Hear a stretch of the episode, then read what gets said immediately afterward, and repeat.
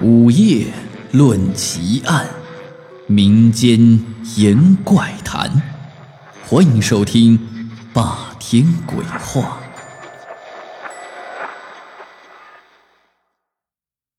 时间真的十分奇妙，有时关键的几秒就能决定一场关键性的比赛，而有时又觉得时间十分漫长。比如，在一堂极其无聊的课堂上。那简直是度日如年，看着时间，希望早点过去。杨洋是我认识的一个非常刻苦勤奋的女孩，今年刚好大学毕业，努力刻苦换来的是运气不错，找了一份待遇相当好的工作，轻轻松松一个月能挣七千块钱，对于刚毕业的人来说，真的是一件好事儿。但是唯一不足的就是，杨洋上班的地方在城东，而他却住在城西，每天上班得横跨一个城市。每天早晨，杨洋六点准时起床，七点出门，坐上公车，大约五十分钟才能到公司。晚上五点下班，五点半坐上车回家，需要一个小时的时间。天天如此。杨洋就练成了一个绝技，上车闭眼就能睡着，等醒来的时候，绝对离目的地不到五分钟的时间。四月十二日，星期一，由于杨洋周末刷了一部美剧，直到半夜三点多才看完。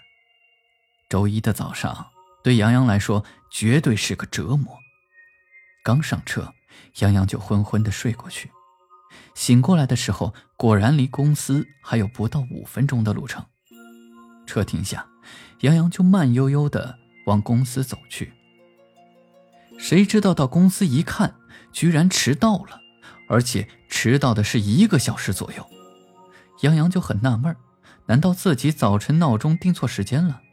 一整天，杨洋都很郁闷，一个月的全勤奖金就这样泡汤了。下午下班。杨洋坐上了五点半的那趟车，由于还不是下班的高峰期，杨洋上车以后还找了一个靠窗的座位坐了下来。摇晃的公交车让忙了一天的杨洋昏昏欲睡，没过多久就闭上眼睛睡着了。等他醒过来的时候，看看窗外，果然快到家了，但是总觉得哪里不对劲。杨洋想了半天，才发现天居然已经黑了。杨洋拿出手机一看，吓了一跳，居然都已经晚上八点了。难道整趟车开了两个小时吗？此时，杨洋想问司机，可是发现自己根本不知道怎么开口，因为他看到现在的这个司机根本不是自己上车的那个司机。杨想，难道是我自己睡迷糊了吗？下了车，他还是百思不得其解。不过，他也并没有太放在心上，心里只是琢磨着自己是不是睡迷糊了。晚上，杨洋仔细看了手机的闹钟，确定是六点半以后，才放心的睡了。第二天，杨洋照样六点半起床，七点钟的时候坐上开往去公司的车。上车后，杨洋又睡着了。等醒来的时候，还是离公司很近的地方。掏出手机一看时间，呆住了。手机上显示的是九点五十二分，比平时刚刚好好晚了一个小时的时间。他是一路狂奔跑到了公司，同事们还奇怪，这一向准时到的杨洋怎么会连续两天都迟到呢？这一整天，杨洋都有些心神不定。这样的事情实在让他太费解了。下了班，杨洋来到车站，看着平时天天坐的那辆车，心里突然有些恐惧。但是这一次，杨洋坐在车上，提醒自己不能睡着。更奇怪的是，可刚一上车，杨洋就觉得脑子一阵一阵的发麻，四肢无力，睡意直涌。他拼命地告诉自己不能睡着，不能睡着，可这最终还是没有抵过浓浓的睡意。快到家的时候，杨洋醒了过来，外面又已经天黑了。他颤抖的拿出手机一看时间，吓坏了，果然又比平时晚了两个小时。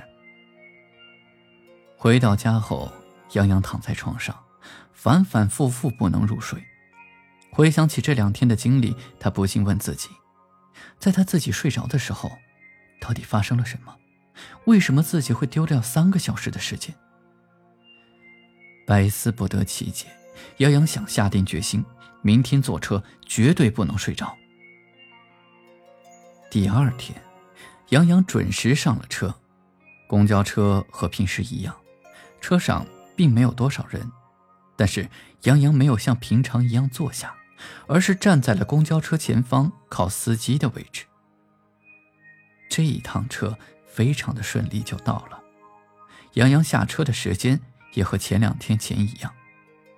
下班时，杨洋也没有坐下，果然，一切都有恢复正常。连着好几天，杨洋都没有坐着，他发现只要自己不睡着，就不会发生这奇怪的事情。这连着几天也都是平安无事，杨洋也就渐渐放下心来。又过了一个周末，周一，杨洋又像平时那样去公司。这一次，他上车就坐下，刚坐下，这种熟悉的感觉又来了，脑子一阵一阵的发麻，仿佛不是自己的，四肢发软，眼睛不自觉的就闭了起来。在杨洋睡着的那一刹那。他忽然看到自己旁边原本没有人坐的位子上，坐着一个老头。等杨洋醒过来以后，拿出手机，不多不少，又比上车晚了一个小时。杨洋回想起来，好像自己几次睡着都是坐在没有人坐的位子上，可是自己早上睡前明明看到自己旁边的位子上，坐着一个老头。他记得很清楚，自己坐下来时旁边肯定没有人。再后来，杨洋把这件事告诉了我，我也帮他分析了一下，很可能是他在上公交车就睡觉，身体形成了肌肉记忆，再加上工作太累、熬夜太辛苦，所以就睡得太沉。当然，也很有可能是梦游症，需要去医院检查一下。杨说：“现在只能这样。这几天的事情搞得他浑身不对劲，心里总有一种不安的感觉。没几天，他就去了医院做了检测。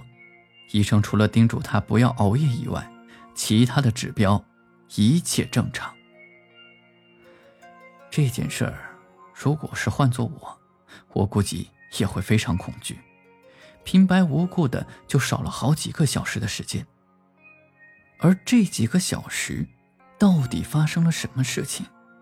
他睡着的时候，他到底是处于什么状态？他是突然消失，还是在突然出现的？或者，根本没有人看到他消失与出现？直到前几天，杨洋说他作息都调整规律了，还是有这种困扰，吓得他都不敢坐公交车了，已经连着好几天打滴滴快车。但是。高昂的打车费用，也不是最终的解决办法。